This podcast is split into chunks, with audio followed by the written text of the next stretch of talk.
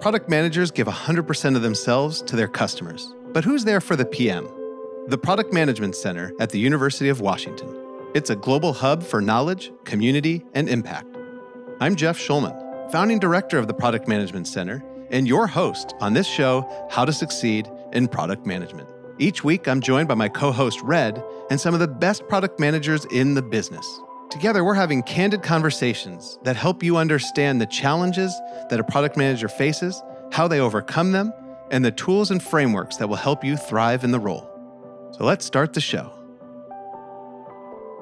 Uh, this is Jeff Schulman speaking. Uh, welcome, everybody. I'm a professor at the University of Washington's Foster School of Business, where I teach product management, and I launched the Product Management Center, which is a global hub for knowledge, community, and impact and every week, Tuesdays at 4 p.m. Pacific time, uh, we try to have an impact here with all of you, uh, sharing how to succeed in product management. And each week, we take a different topic within how to succeed in product management. And I am grateful uh, that Divya, our guest, uh, the first guest that we lined up for today, said she wanted to talk pricing uh, because pricing is what I used to teach at the Foster School of Business here at the University of Washington. And so this is going to be a rare time where I might not just ask questions, but but chime in. Um, although I am in Indiana for the first time, so uh, I, I, have to multitask a little bit more than I've ever had to do before. So bear with me. Uh, but I want to turn it over to our resident product expert, Sumaya. Uh, tell us a little bit about yourself in case this is somebody's first time joining us, and tell us why pricing is important conversation for product managers to learn about. Absolutely. Thank you, Jeff uh, and Red, uh, for always being uh, here and for putting this together. And thank you, everyone, for joining us. I'm Sumaya Binganam. I'm a products management leader. Currently, I'm at VMware. Uh, I've been uh, building products for almost 20 years. So, always excited to learn from you all and have these conversations. When it comes to pricing, um, and when we talk about pricing, I always talk about business model uh, at the same time. It's hard to decouple the two, at least in my world. Uh, I consider that to be a fourth of what we think about as product managers. Uh, there is this mental model I work with usually uh, around what are the things that matter from a product perspective how do you get to product market fit and how do you scale up and those four elements are product market or customer channels and the fourth one is business model and within it is pricing. And all these different elements work together in this dance. It's not sequential. It's a dance where one uh, part moves and then the other part moves and you need to keep an eye on it and you need to really figure out that tension well. Uh, and so great product managers pay attention to that and even if they have someone in their company who pays attention or works on pricing strategy, they still need to ask the questions. They're the ones who are talking to the customers and the ones who are focused on delivering value. So at the end of the day, the pricing and value question work together hand in hand. And because of that, you as a PM or me as a PM cannot ignore pricing. All right, that is Sumaya's superpower, and she always rolls deep with frameworks and me- good metaphors. Uh, yes, pricing is a dance. Uh, when it comes, pricing and product are like peanut butter and jelly, uh, to throw in my own metaphor. Um, and now I want to hear from Divya, who uh, inspired today's topic. Can you tell us about your journey as a product leader and um, how many times you've been involved in kind of how often does price come up in your world? Um, yeah, uh, sure. Um, so, hi everyone. My name is Divya. In terms of my product management journey, um, I started my career as an engineer actually um, in the field of Internet of Things or IoT. Um, I worked in India for a while uh, for a company called Larsen and Toubro, and this was back um, at a time when IoT was still uh, a pretty nascent technology. Um, and over there, I was, you know, working on how to activate devices in your home um, or in a commercial building just using your voice. Um, so voice powered connected systems is what I started working on. Um, learned a lot, and from there moved to Dubai. I worked um, in a couple of startups over there, again in the field of IoT and connected devices. But since it was a startup, uh, I got to wear multiple hats, um, and that was my first foray into product management. Um, and since then, I worked at Adobe, and currently I'm um, leading product management for a suite of uh, recovery oriented products at AWS, uh, which is a cloud computing arm of Amazon. Um, and in, in my time here, I've had the opportunity to launch um, multiple new products uh, right from conceptualization. I've worked on a couple of iterative features for these products. Um, so I've I've dealt with uh, product pricing strategies um, right from how do you price a product, a, a new product, to um, how do you, how do you keep uh, modifying existing pricing um, to really serve the needs of your customers. So uh, yeah, I've done a bunch of pri- pricing exercises. Uh, for me personally, as a product manager, I found that uh, pricing has been one of the most fulfilling and rewarding aspects uh, of my work uh, as a product manager because I really feel like uh, requires the best of your reasoning skills, uh, high judgment, uh, working backwards from what really your customers value, um, and also you need to use all your analytics and uh, mathematical skills as well to do a lot of analysis to come to the right price. So I, it's something that I personally enjoy a lot. Um, and something that um, you know I've got the opportunity to do um, mm-hmm. in my mm-hmm. time as a product manager. All right. Thank you, Divya. Wonderful to have you here. And then uh, we have Harish from Facebook.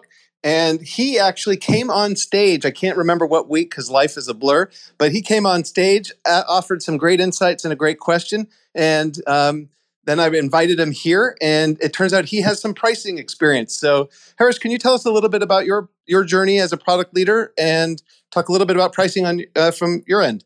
Hey, Jeff. Uh, thanks for having me. Yeah. So, first of all, um, hey, Sumaya and Divya, great to kind of share the stage with you.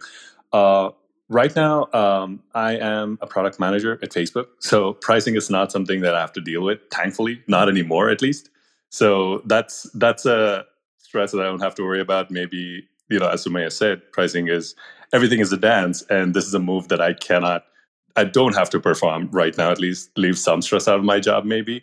But in general, I, uh, I agree with that pricing is something that's extremely important as we move uh, ahead in products. And previously, in my previous roles as a PM, and even before that, I was as I was doing startups. Right, pricing is something that I often never originally paid attention to, and you know, in the very beginning, we were starting to shoot from the hip, and it was not something until like very later that it's it's hard because once you say a pricing out loud or once you kind of set something up it's hard you can ship product updates pretty frequently but pricing is pretty hard to kind of maneuver around or change because your customer perception changes. Maybe some of your customers get one price and some a few others get a different price. Then that generally it, it's something that very significantly affects the customer and business relationship.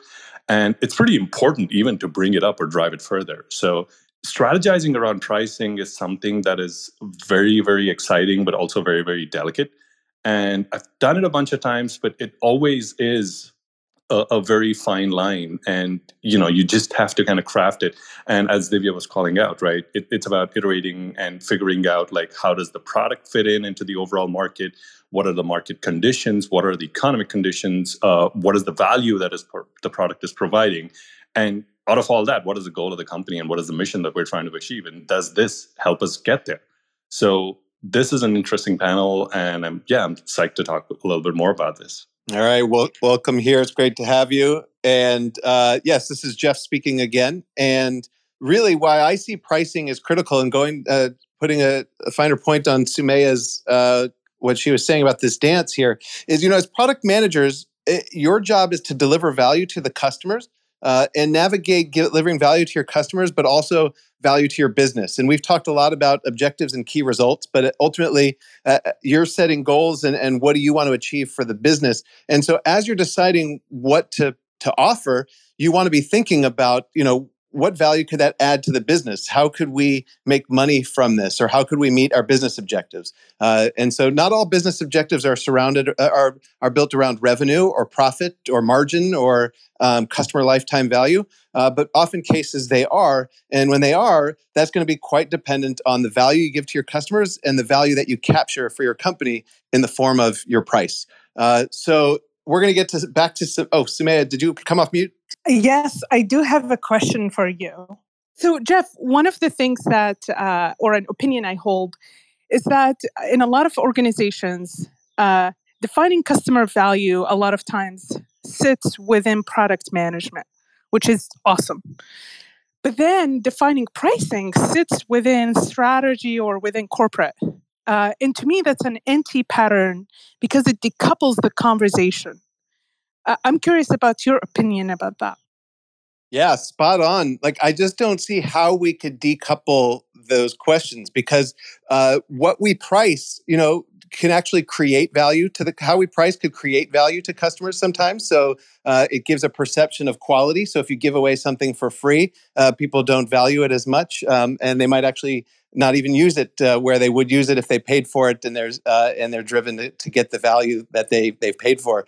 Um, and so you just see time and time again that what we create and what we price are are incredibly interlinked and it doesn't make sense to build something and then pass it off to somebody else to let them decide the price when you should be building something with kind of a, a price in mind. And, and, i'm 100% with you that the two go go hand in hand uh, i'm curious now for uh, divya and, or actually let me go to harish who said that they're they're not um, tell me a little bit about how pricing um, like when and if and when do you think about pricing as a product manager? You may not be in charge of setting it, but how, if and when are you thinking about what the price might be as you're deciding uh, your roadmap? That's a fair point, right? Um, I think this is generally uh, building products that directly uh, are paid for by consumers or businesses in general. Uh, pricing should be, uh, unfortunately, I, I, would guess that it is not right now, but it should be a part from the very beginning because the the effort and the value that the product is delivering and the effort that you put into it and the product itself should directly reflect on the pricing. So you need to understand, like, if we're trying to envision an MVP for a B two B SaaS product, for example, uh, I would say that what is the what is the problem the product is solving, and what pro- what value of the problem solved will the customer get? I think that's a very important factor to understand and not to jump into the solution space too much, but even within the problem, understanding the problem and what it means to the customer and figuring out the effort that is required to build that minimum viable product. And if that needs to be shipped or if that needs to be priced even like what would that be? It doesn't really have to be something that goes externally out of the company because it's an mvp but thinking in those lines and aligning everybody today product managers think about effort and impact and uh, how these prioritization factors come into play. But pricing is almost at the far end. Pricing is something that product managers don't actively do. That product marketing comes in um, sales comes in there's a bunch of business that's involved. But i truly believe that this should also be a driving factor in figuring out the actual effort that needs to go into the product because most often than not there are efforts that are spent only to realize that in a year or maybe in six months that feature was not really wanted for or what was not something that actually delivered value or what was something that is just a waste of effort and ended up setting up setting back the product and instead of something that actually could have delivered some value which added to what the customer was perceiving through his optics of price. So TLDR, I think somebody is if somebody is trying to buy any product, be it a software product or a SaaS product, price is a factor to the customer himself as much as the value that the product is delivering. So nobody, I, I think both are, both are in the same equation. And if that is the case of the consumer and that is the part of the solution that he's looking for, then a product manager should also be thinking of the same.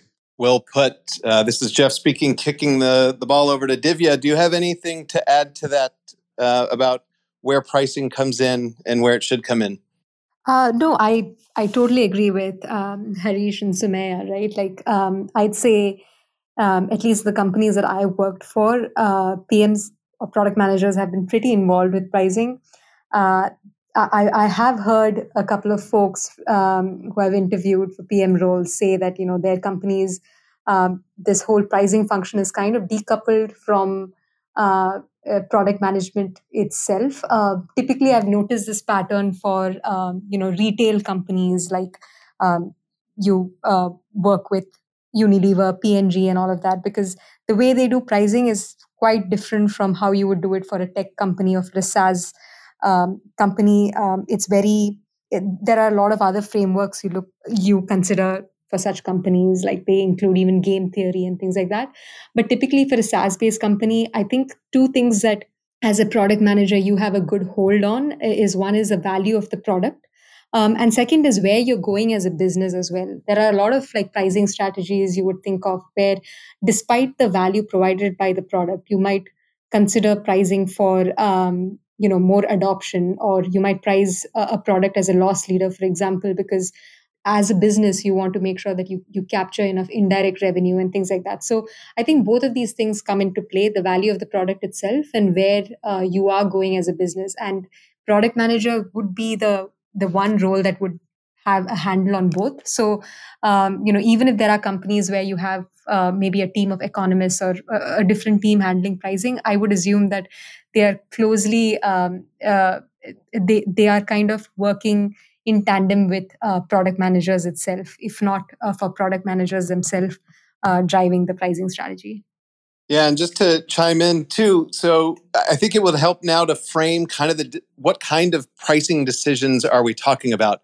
Uh, because I, I, know a lot of people when they think pricing, they think, are you choosing nine ninety nine or ten ninety nine or ten ninety eight? You know, so you're you're just picking a number.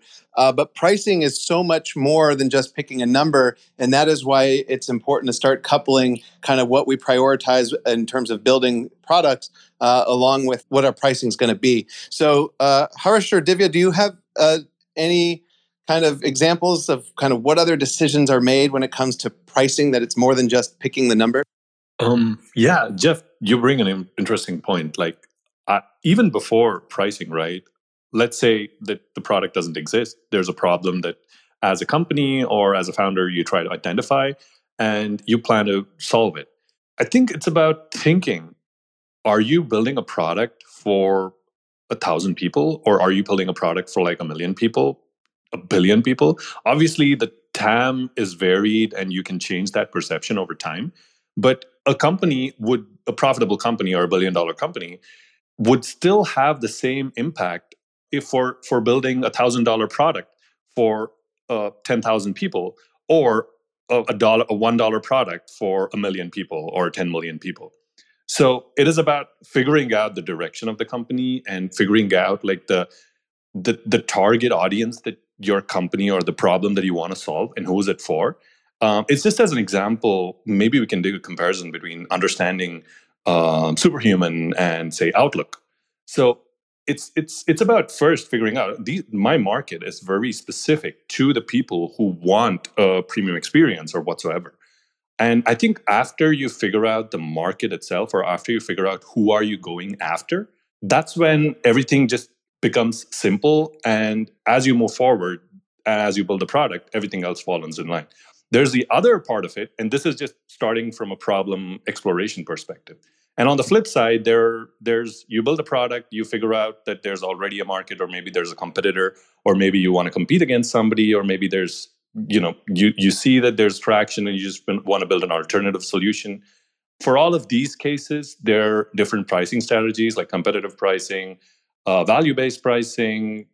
You know, they're skimming a bunch of ways, uh, a bunch of pricing strategies that already exist on the internet that everybody uses on a daily basis. So I think these are like this is a double-edged sword honestly and figuring out like where where does the problem that you're trying to solve stand and how does solving that impact you as a business and the consumer um, ultimately i think that's what it boils down to yeah excellent point. Uh, and divya you had something to say? Just to add on to what uh, harish said you know one main thing is figuring out where you're go like what your strategy is or where you're going uh, from a business perspective. Um, and it ultimately like one of the big decisions um, you tend to make for pricing early on is uh, do you want to be a, a revenue generator versus a revenue enabler?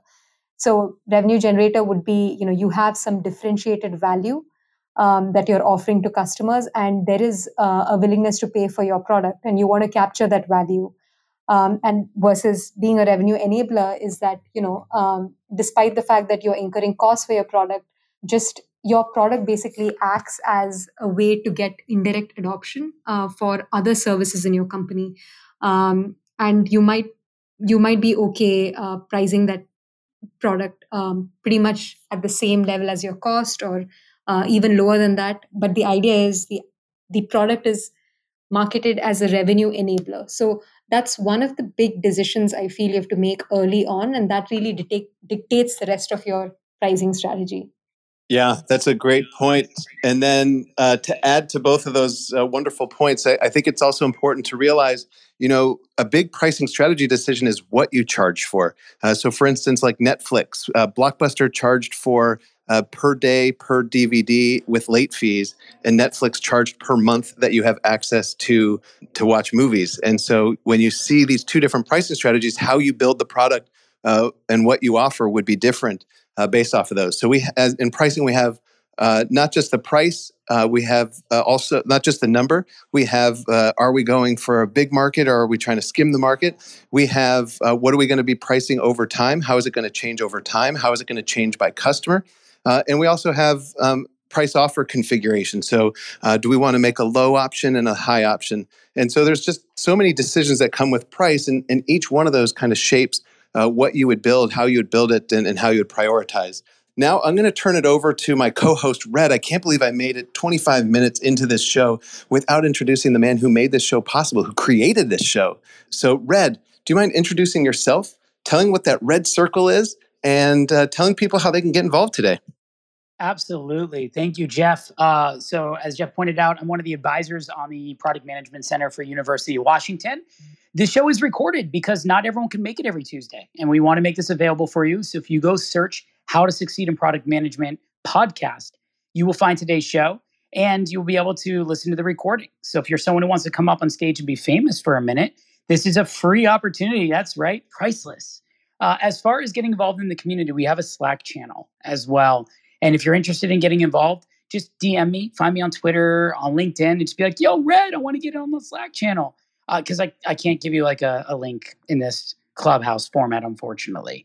But here's the most important reason why we have this show because we want to give people a chance in the product management world to get on stage and ask questions that matter. So we have Nathan. Sophie just jumped on stage. These are people that are coming up because they want to interact with the, the experts. Divya and Harish, you represent two very different sides of the pricing realm and your experience has covered the gambit. So i think it would be appropriate to maybe open up for some q&a i know nathan's been waiting a while. Uh, so with that in mind we're going to open up if you're someone who has a question and wants to jump up on stage in clubhouse there's this little button. It's like a little high five at the bottom of your screen over a little notebook. You click on that you come on stage but there's only two requirements. One you have to have a profile photo and two most importantly you have to be someone who's in business or in product. Uh, you know, health coaches, life coaches, dentists, doctors, we love you, but we're not here to talk about unscalable pricing unless you're building the next platform for virtual dental assistants. Jeff, I made the stretch this time. That was good. I like it. I like it. I made the stretch. So if you're if you're not in that category, thanks for showing up. But for everyone who is, I'm going to open up the floor to the best dressed profile. Oh, you changed your profile pic on me. But for someone who's been in the tech space for a while, I'd love to get your perspective. What's your question, Nathan, or what do you want to add? Well, thank you, uh, Red. Um, my name is Nathan, and I actually joined today because I, I had it in my calendar, and Sumaya had. I wanted to ask her a question, but she's gone, but that's fine. My question is really um, I do have a big day coming up Thursday. Finally, doing my final loop interview with Amazon and um, have a little bit of the jitters. I don't know if this is off topic, but I want to get some pointers and send me some positive vibes for this Thursday. So positive, positive vibes from someone who's probably uh, in a way trying to work the room, Nathan. Not a bad thing. But let's try to tie this back to pricing a little bit. Being okay. a product manager, there is a price that's associated with uh, you know the offer and and getting in front of that. If is that a part of the conversation, or are you just looking for some karma love? Are you trying to get him well, to pay somebody on the stage to give him good karma? no. What's it worth? What's yeah. it worth, Nathan? and Divya, being, I believe, someone who might know someone in the space at Amazon, maybe you can DM and connect. But uh, this does pose the question, though. Uh, with Sumaya being back, you can back channel and reach out to her. Welcome back, Sumaya. Welcome We're going to move on to the next question Thank you. Sophie. Well, of course. So, Sophie, uh, do you have a question or something you'd like to contribute that is along the lines of pricing? And Nathan, stay on the stage though, because I think we can spin this one back around in case you have a pricing specific question. But Sophie, uh, you know, hanging out on the boat in what looks like a great Northwest town. Uh, maybe not. I don't know. What's your What's your question? Is this related to TripAdvisor or beyond? Uh, this is just related in product to product management in general. And so thank you so much for taking this question and hosting this every single week. I learned so much. And so my question is as a product manager, we have so many responsibilities. And so honestly, I'm like pricing another my first thought is another responsibility. And so my question um, to uh, the panelists here is how, you know, if in a perfect world, you know, we talk about in the very beginning how perhaps product and pricing should sit closer together. Um, just hearing about how um, pricing a product should probably sit closer together. Um, I, I, guess my my question just goes to in a perfect world, what would that look like? Like, uh, you know, we talk about the types of like what what are we thinking? When we're talking about pricing. Um, but as a product manager, like, what do you see that? Like, how would that impact, you know, your OKRs or just your day to day responsibility? Um, how does that impact you work reaching out and like even just the scope of a product manager. Um, hopefully that makes sense. I think I'm just referring to Divya. We talked about OKRs last week, but do you have any clarifying questions to that question from Sophie, or do you mind just jumping right in? Yeah. So if if I just wanted to reiterate the question, uh, just to make sure I understood Sophie correctly, but I think the question was, um, how does your pricing strategy affect your I don't know day to day business metrics or OKRs? Was that a right understanding? Let's let's that, that that's a direction we can take. I think that my my question was more about as a product manager, we have so many responsibilities to begin with. And so I see if pricing were to fall under our realm, and so I guess that, that that's right what you're saying. Um, how would it perhaps change your day to day? Um, And I guess for me, it's also like what would the perfect like relationship between the two look like? Yeah. Um, so I feel like a lot of people, when they think about product management, they, you know, they think about like working with customers, understanding what you need to build uh, for your product. Uh, how do you, you know, you know, set the roadmap and things like that. Um, uh, but you know, one of the common pitfalls I've seen new product managers fall into is taking a very uh, overly narrow perspective on uh, growing your product. Like growth doesn't necessarily mean just adding new features, especially if it's a mature product where um, you know there is there's hardly anything new that you can differentiate. Um, and there are a lot of players in the market.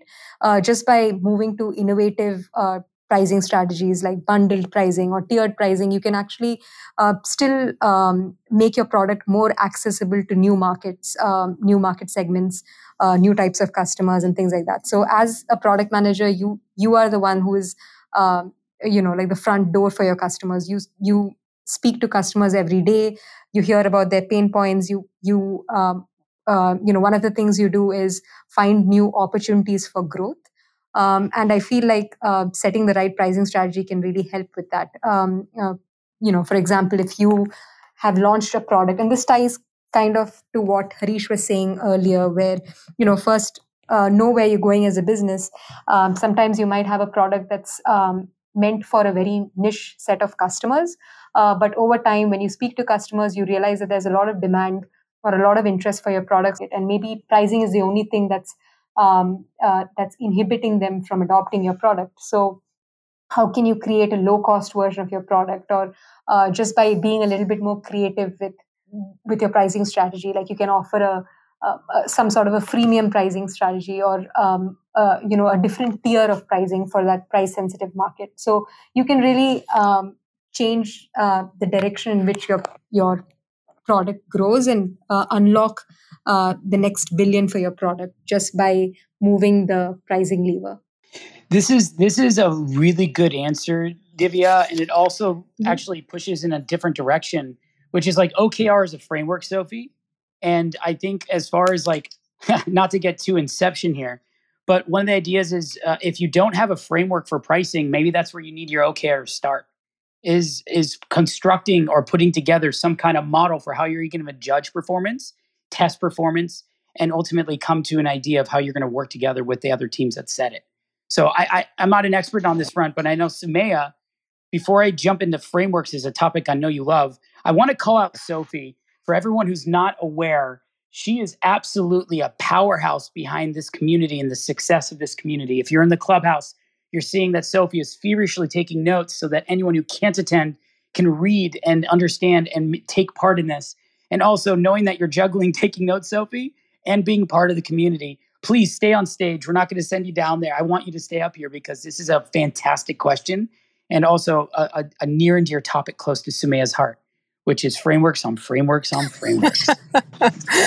Red, we got to give you some love, man. You just bought, you just pulled out some fantastic product management frameworks, and uh, you know you're you're speaking the language. Are you going to do a career change? Soon? Uh, you know, people have said I would make a great product manager, but uh, you know what? I don't know what the qualifications are. We could do that in next month's topic.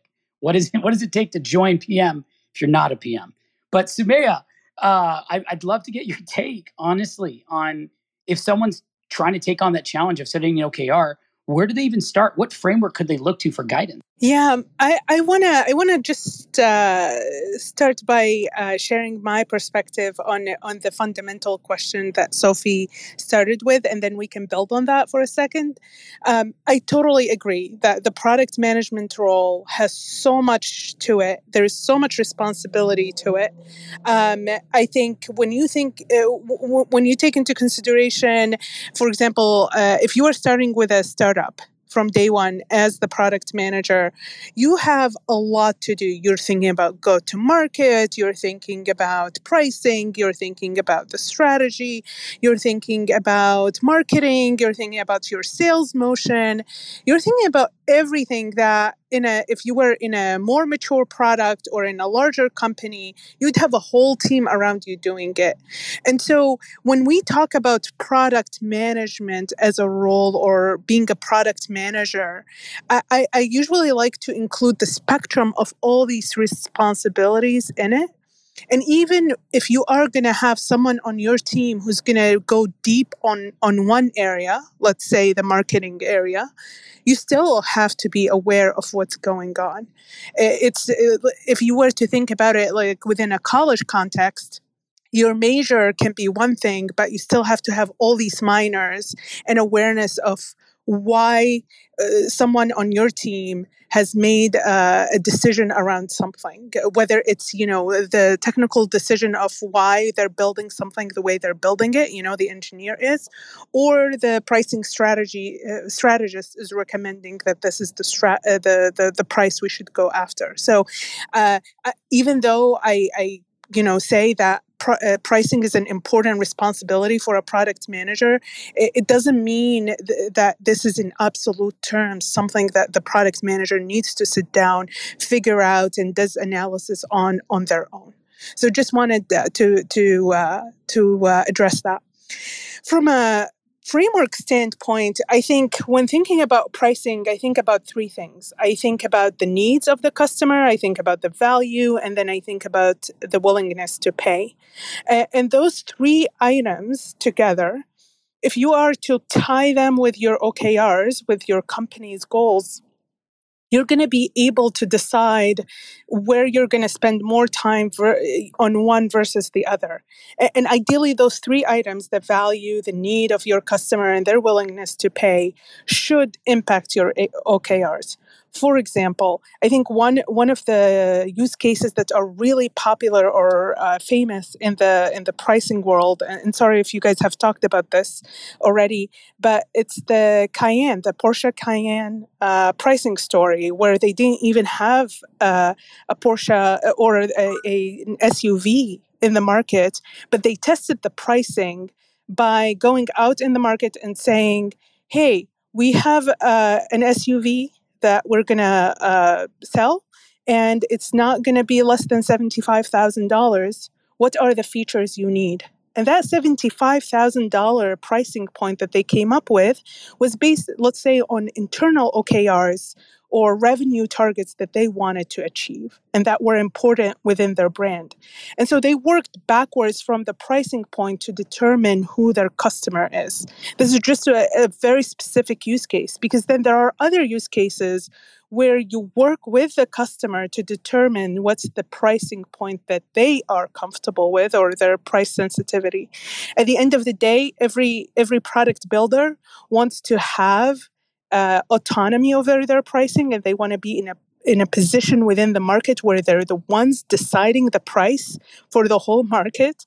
Uh, and they only can do that by determining or identifying areas of value that the customer identifies a high need for you know for them so if you think about that venn diagram need versus value uh, there is a, a, sweet spot there where you can determine your pricing so um, I, I, just shared a couple of frameworks i use uh, but we can talk more about other uh, areas that come up, you know, such as different types of pricing when we talk about consumption pricing versus subscription pricing versus others.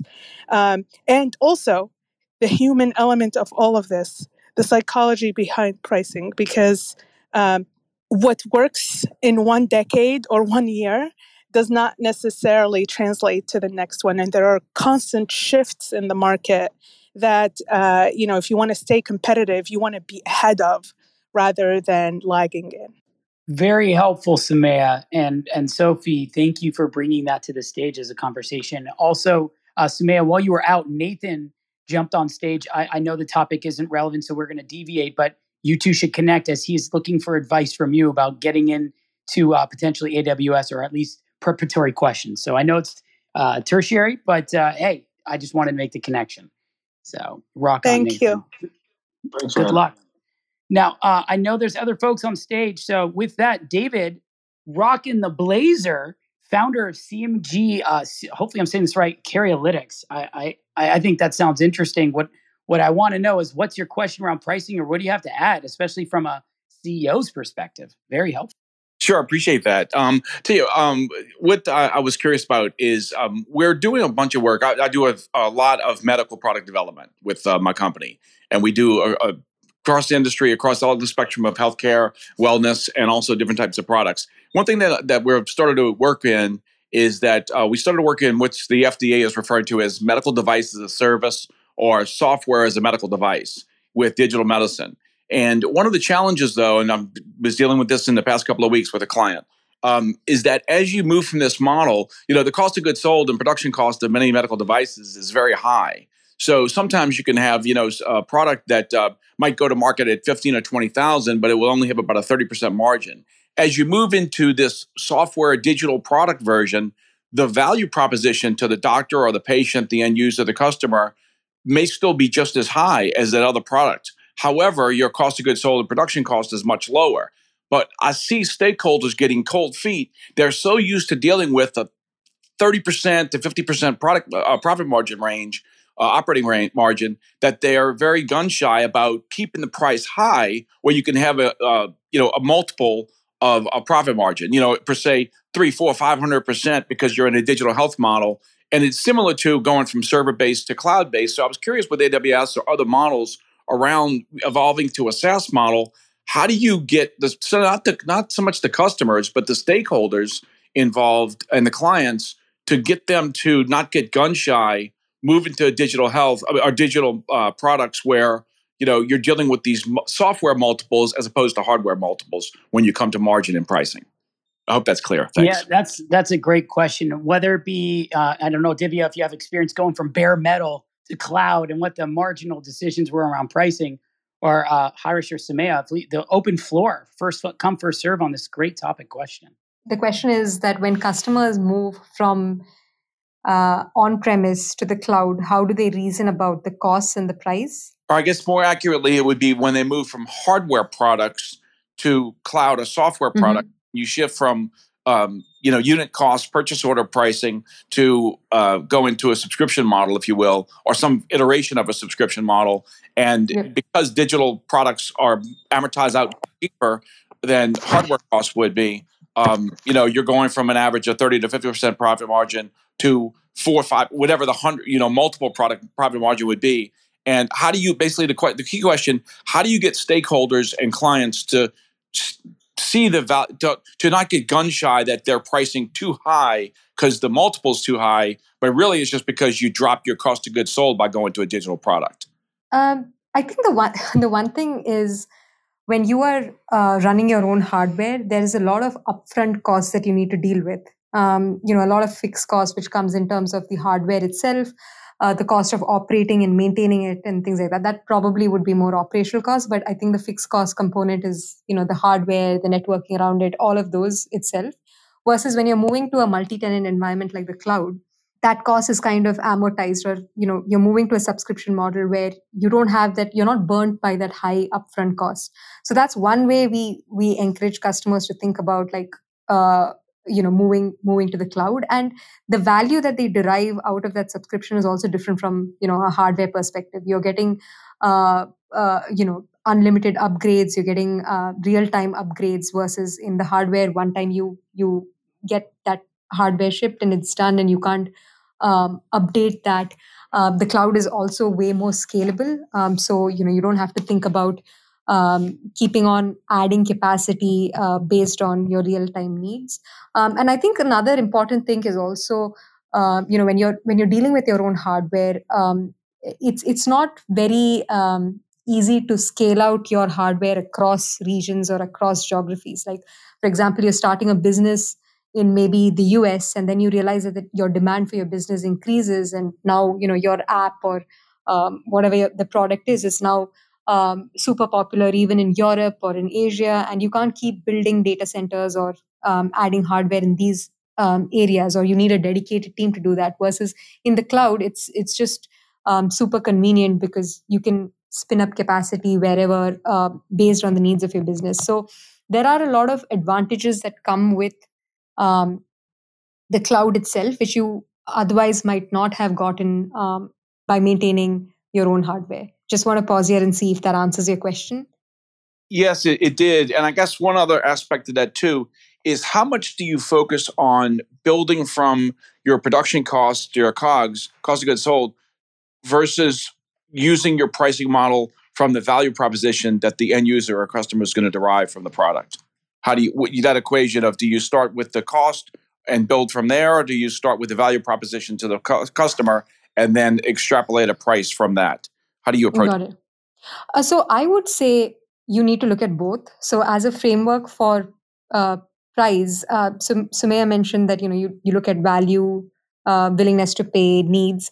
Um, I would also add cost into it. That's a major thing that you would look for because uh, one thing is, as a for your business to be sustainable, you want to make sure that you're following a cost based model, like um, not just from the pure uh, dollar value of the price perspective, but even from a pricing dimension perspective. Like for example, if it's a SaaS based product, you you might be incurring cost on a per um, I don't know per per gigabyte basis um, or a per hour basis, and you want to make sure that that dimension um, follows through even when you actually price your product. There's no like if you if you are incurring cost on a per hour basis, but you're pricing your product on a per GB basis, it becomes difficult to correlate. You would be bleeding money, but you immediately won't be able to see it and things like that. Um, and also, if you want to make sure that your net margin positive, you want to make sure that you you are uh, charging above cost. So cost would be your ceiling, um, especially if you're going for a value based pricing, and then you know your your your topmost or uh, sorry, cost would be your floor, um, and your ceiling would be um, you know uh, willingness to pay or competitor pricing, however you arrive at it. Uh, and your price typically would be somewhere between that, um, unless you're actually going for uh, you know a loss leader kind of a pricing model where you would you would be okay charging below cost.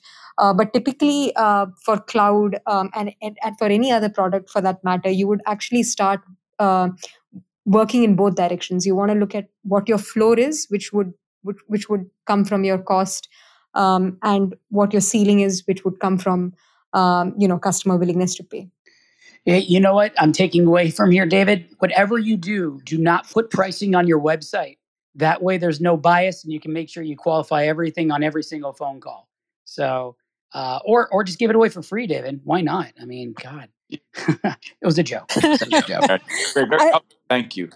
I wanted I wanted to just uh, add one quick thing about uh, the cost aspect. So, when we're talking about pricing, I do not take uh, cost into consideration there. I take uh, cost into consideration in the business model thinking. So within business model, there are multiple components of which pricing is just one, uh, and so I don't I, I, don't like to necessarily uh, include that uh, as part of that thinking. And the reason I say that is because one of the most some of the uh, the, the most common mistakes in pricing are either you underprice because your uh, your cost uh, you know is factored too much into what your uh, what your pricing is or the second one is you overprice for the size of the market you're going after. And so you know determining pricing without understanding your size of the market, without understanding who your customer is. And when we say who your customer is, we're not just talking about persona, we're talking about psychographics and, and, and you know, a rich, in depth understanding of what that market looks like and a segmentation that makes sense. Um, and other aspects, of course, of the business model. So I just, um, it might be semantics, but um, I like to decouple business model business model is a bigger concept than just pricing. All right. What a powerful question. And coming from the healthcare sector, I think that's one of the first uh, in this show as far as representing that sector from a product management perspective. But keep me honest, guys. Keep me honest. I know we have other folks on stage and we're at the 10 minute mark. So, with that, I'm going to try to do a little bit more of a speed round here. Uh, Darius with an H. I see you've been waiting a while. Another CEO uh, with a question. What is the question? What do you have to add? Hey, Red. Hey, Sumaya. Good seeing you. It's been a while. So, um, I am uh, wondering if anybody in the on the stage uh, has experience in with enterprise pricing. Any stories, uh, specific information, um, like you know, if you've had. I mean, you don't have to include the name of the customer, but like any any interesting stories as far as like how you went about pricing uh, specifically especially a, a, like a new product to sell to like enterprise customers? Love to hear any thoughts or stories on that. It's a, it's a it's a good question but a general one. Mm. um, i know divya you've got a lot of stage time. I want to give room for harish. I haven't heard from him in a while. He's still drinking that coca-cola on the beach. And so uh, I, I would love to give you a chance to weigh in here hey yep uh, sunny day what can i say uh, but hey, Darius, that's a pretty uh, interesting question. I just wanted to kind of double click on that a little more. When you say enterprise pricing, are you like specifically looking for uh, you know what kind of like have there is your question specific to have there been any new products that any of us built um, in the recent past uh, enterprise products and how did we go about pricing them is is that what you're saying Yes, yes. So, what, like any specific stories, like we went through this, this is what we learned, and how you know we were right or wrong when we dealt with like our, our first enterprise customers, for example. Got it. Got it. Um, I, I I might I might have I may not have the most recent information. I uh, I used to work in this company a couple of years ago where we built out uh, a, a specific um, health tech product and um, this was uh, more aligned with supporting county hospitals and all of that. And the pricing around that at that point was poorly placed. Like that was a learning curve for me. But honestly, I, I, I'm gonna like shoot from the hip and say that that pricing worked. And we went with like a bare bones strategy to figure out how to price an enterprise product for typically a healthcare enterprise product for hospitals. And we ended up just doing a competitive competition based pricing or a competitive pricing. We just ended up researching the market, figuring out the value that our product provides versus the product that, you know, whatever the products, how are they even pricing it? How is this price justified? And we've spent a good like a couple of weeks on that. I mean, don't get me wrong, the competitive pricing is as simple as it sounds, as we went through the process of actually leveraging that, there was so much information that helped us, you know, really price the product in a way that we were confident and around even before our product launch, we were confident that we were going to get like X percent, uh, you know, revenue by that fiscal year. And to my surprise, that really worked. However, um, I, I'm just going to call out that that was my like the first time that I was working on a healthcare product specifically, and dealing with like county hospitals, which have a very specific uh, budget allocation structure, and also understanding the customer and how do they pay. These factored in a lot. I wouldn't kind of generalize my experience for all enterprise products because this is fairly different for each industry that you're dealing with. But generally speaking, when we are talking about enterprise software products, um, even today, I've seen competitive pricing as a general strategy everybody just follows, even from you know AWS or Google Cloud or Snowflake, whatever that may be. Uh, I've seen this as a as a very strong driver, but this kind of also creates a middle layer of the sales team that dynamically adjusts it based on the type of customer that you're dealing with. So there are a couple of factors here. I'm not sure if we have the time to dive deep into all of them, but that's my experience, and I'll probably pass it on to anybody else who wants to share theirs. I, I want to add to this, if I may. Uh, so, competitive pricing uh, is a great starting point, and you definitely want to kind of see who else is uh, solving the same need that you're solving. And the first step is then after you find out what would they buy if they didn't buy your product, or who would they use if they didn't use yours, um, and and then you want to find their price. But from there, you want to start thinking about what we call economic value estimation, where you think about what are the the customer's cost drivers. So where is it that they're spending money? You want to look at what their value drivers are. So where is it that they're making money? And you want to start thinking about building uh, features that will help uh, match to their economics that will help uh, drive more revenue or help save them costs.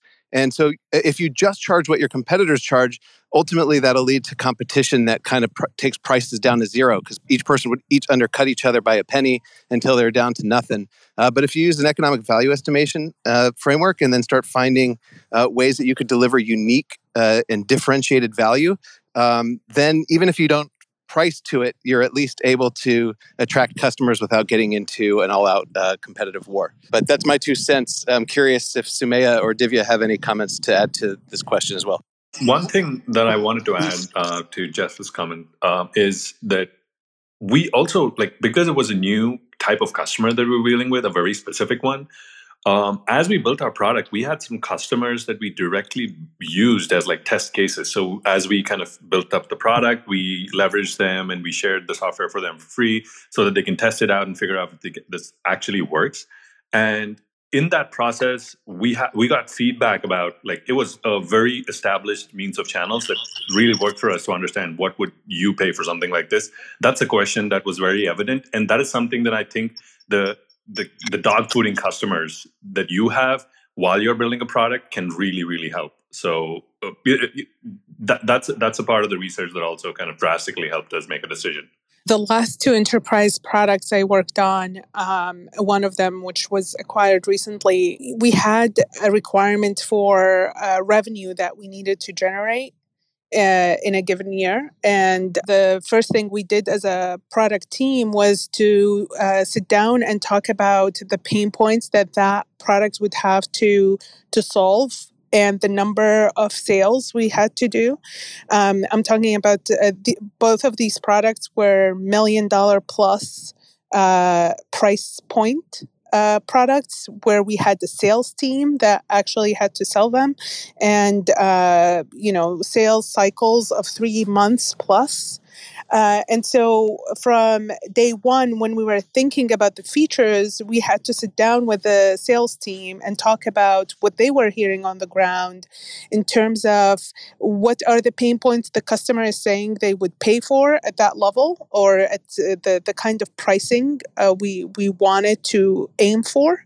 Uh, one, and two, uh, we met as a product team with multiple customers to talk about uh, the most important pain points. And what that meant was, uh, you know, everything you do in UX research, where we sat down with a customer, talked about, uh, in this case, we're talking about platform products, uh, solutions for engineers.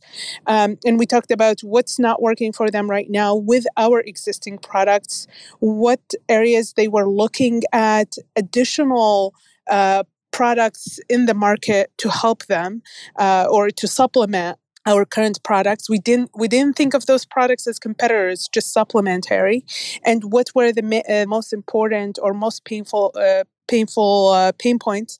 And then we did a number of exercises with them to determine exact pricing. Uh, one uh, exercise we did was pricing per feature. Uh, so we would uh, list out the different features that we think we're going to prioritize for our you know next quarter for the roadmap, and we would uh, give them stickies with different prices and ask them to place the the actual price next to the feature, and that one didn't give us uh, insights on price it gave us insights on the most valuable features. So usually the thing they were most they were willing to pay the most for uh, was the the most painful thing. Um, and then the next set of exercises we did with them or conversations we did with them uh, were uh, and this was with our sales team and marketing team were to ask these three main questions. One uh, what would be a fair price for these features Two, what would be an expensive price for these features? And three, I'm sorry, what is a prohibitive price for these features? Um, and usually, or at least in this case, uh, for for uh, one of these products, we priced it at the expensive point for most of the clients for our government clients, we tended to do more of the fair pricing, but other uh, clients who needed other features, comparable but slightly different, uh, uh, we were able to do more of the expensive one. And this is because we also understood our standing in the market, which is we were not competing on price, we were competing on value, and we were competing on uh, specific features. And that's exactly why we want to have as we started the top of this conversation, Sumaya said that pricing and product management should sit closer together. That's exactly why, is because we want to start building features that actually drive value for our customers and drive unique and differentiated value, uh, saving them money. Uh, making them money, and so we want to start thinking about building features that actually don't they don't just like to have, but that that actually drives economics uh, for our customer. And just to add to Sumaya's way of kind of finding out what that price is, uh, if you want, you could look up economic value estimation. But essentially, you start interviewing and, and, and start with the customer economics rather than the feature. As we kind of talk about like in product management that we want to fall in love with the problem we're solving not the solution. Similarly with pricing we want to fall in love with how do we drive value? What value does a company get? Where do they make money? Where do they spend money? And how do our features make that happen? And as harish was saying we want to uh, run experiments and prove uh, so that we can communicate that hey our features actually are translating to savings or to revenue or to the value uh, that we've described.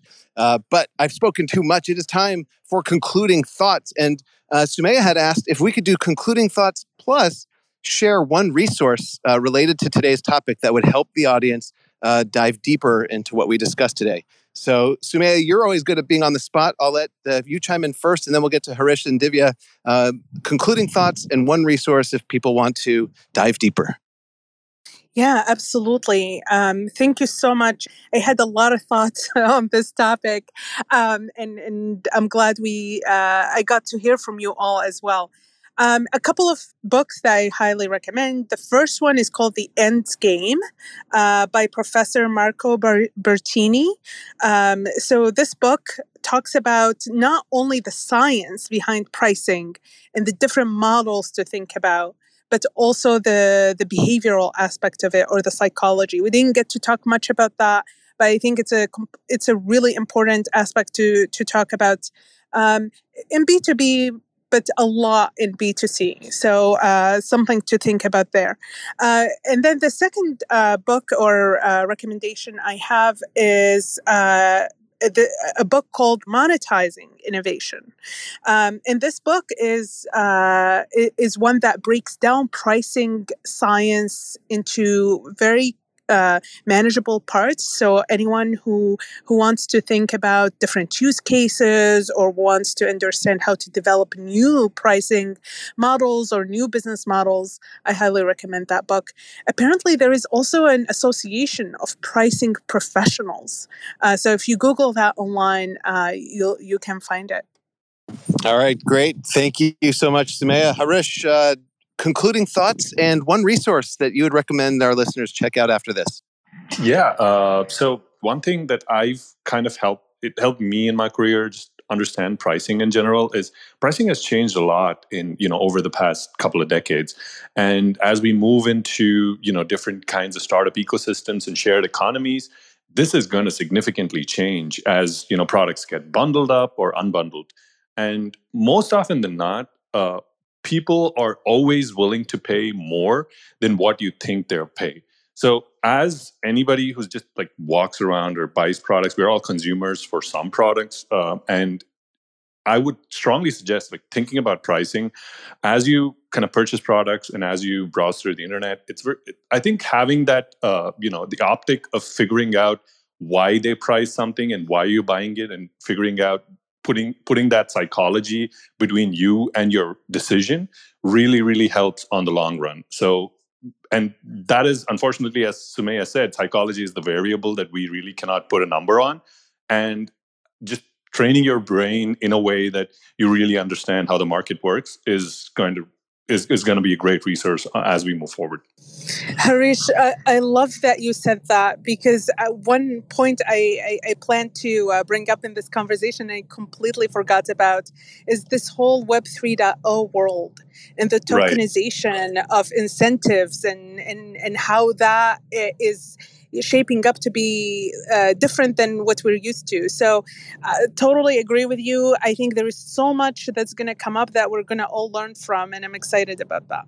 And, on that uh, note, I, I want to echo what Harish said in terms of people are willing to pay more than you think they are. And then a resource I'd recommend is Predictably Irrational by Dan Ariely. Uh, and that goes dives uh, into kind of some quirks into how people make decisions, and you could utilize those quirks uh, both in product management and uh, in thinking about what you're going to be able to price and how you'd be able to price it. Um, Divya, uh, concluding thoughts in one resource. Yep. Um, so, in terms of concluding thoughts, I think Sumaya and Harish did a good job of um, summarizing things or resources that you know you can make use of um, for you to improve on your pricing strategies. Um, for me, um, honestly, like I I've been reading a lot of books and a lot of articles that talk about scientific ways in which uh, you can price a product. Something that was that always fascinated me was game theory back from my engineering days and how do you, how do uh, you know companies like coke and P&G and uh, unilever really apply game theory in pricing has been uh, super interesting. But when i started working mm-hmm. in the corporate world what i realized was a lot of the times like we don't really use this theoretic knowledge. Um, what's really helped me is being more aware of you know your, the day-to-day products that you work with. Like there might be a lot of apps that you like um, a lot of products whether it's technology related or non-tech products. And like how these different uh, products really monetize their offerings uh, pros and cons of that um, you'll be surprised to know there are a lot of like pricing strategies you can take advantage of in your day-to-day life. Like um, i recently went to vegas. We, we actually have our annual cloud computing conference in vegas and i went uh, went there back in 2019 and i was surprised to know that you know uh, like hotels are super cheap in vegas. Um, that's kind of a way in which or they incorporate um, uh, a revenue enabling strategy where uh, they don't charge so much for your hotels itself because they expect that people spend in the casinos and uh, you know entertainment in in the hotels and things like that. So my point is like just drawing inspiration from everyday products and apps that you use being more cognizant um, about the type of strategies that they use for pricing um, i think that's going to uh, take you a long way um, in thinking creatively about um, pricing strategies for your own product when you're working um, in an enterprise. All right. Thank you. And i'm so glad you did. I'm red you uh, deserve some concluding thoughts. You manage the stage beautifully. You do that every week here on How to Succeed in Product Management, Tuesdays at 4 p.m. Pacific time. And you are the reason we're here uh, by getting the Product Management Center on Clubhouse uh, to build community, uh, to share knowledge, and to have an impact on um, current and aspiring PMs. So, what are your concluding thoughts, Red? Uh, I would say that this was a fantastic show, and I couldn't even put a price on it. Uh, I will add, though, I, I do come from a sales go to market background, and I've been taking notes feverishly, and I, I cannot say how important it is that when you're working at a company, the product manager is your best friend if you're trying to figure out pricing. So if you're out in the audience and you're not in product, you better know just how powerful the folks in product are. Uh, I'm going to hand Mike back off to you, Jeff, as I'm being attacked by my little monsters, and uh, excited to see everyone here back in a week. I love Uh, so yeah, I love it. Your child just got her podcast debut here. Famous at, at such a young age. Unbelievable. Um, so I want to leave with a little bit more concluding thoughts than I normally do. I want to kind of make uh, Sumaya's case that uh, pricing and product management should be closer together. I don't want to overwhelm. Uh, you know, Sophie had a great comment that you know product managers have enough on their plate and enough responsibility. But I do encourage you to be thinking about the economics that you're driving with your product decisions and really think through how are you creating unique uh, value for your customers how are you making them more money saving them more money or just giving them something that they've proven that they care about and, and that they'll pay for? And how are you doing that better than the competition? And really think through that on your roadmap rather than just hey let's solve problems but thinking about the problems that really move the needle for customers and that that drive their economics. Then i want to transition to my other concluding thought which is thank you all for being here. The Product Management Center at the University of Washington is a global hub for knowledge, community, and impact. And we're so grateful that so many of you share your knowledge here, come together in community and uh, learning from one another. And the impact, we're still yet to have the biggest impact that we could have.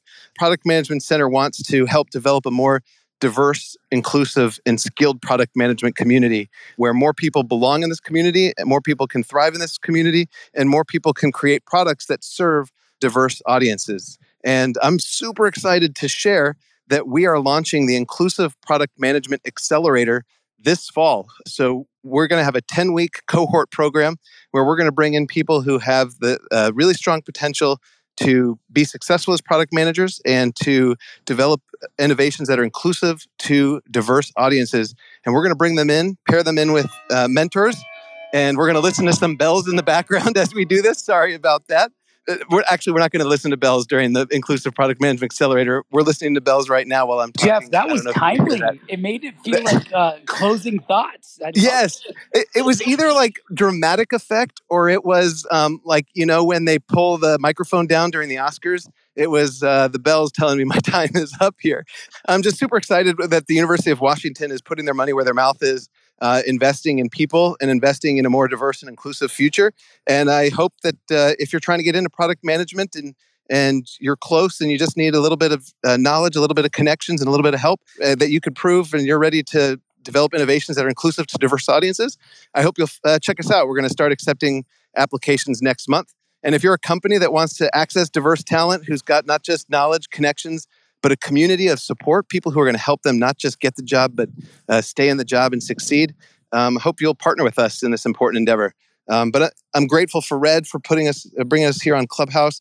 I'm grateful for Sumaya for sharing her insights every week. I'm grateful for Sophie Gong here, who is a fantastic volunteer, uh, adding so much to the community, sharing uh, the insights from our panelists on Slack. And I can't thank our, our today's guests enough, Harish and Divya. Thank you for being here, uh, and thank you for sharing fantastic wisdom. And I'll throw the disclaimer: the wisdom you shared, the wisdom they shared, was their own, not uh, representing their company, uh, but it was fantastic uh, wisdom that I hope all of you uh, will be able to apply in your careers. So thanks for joining us. I hope you'll join us next week, Tuesday at 4 p.m. Pacific time.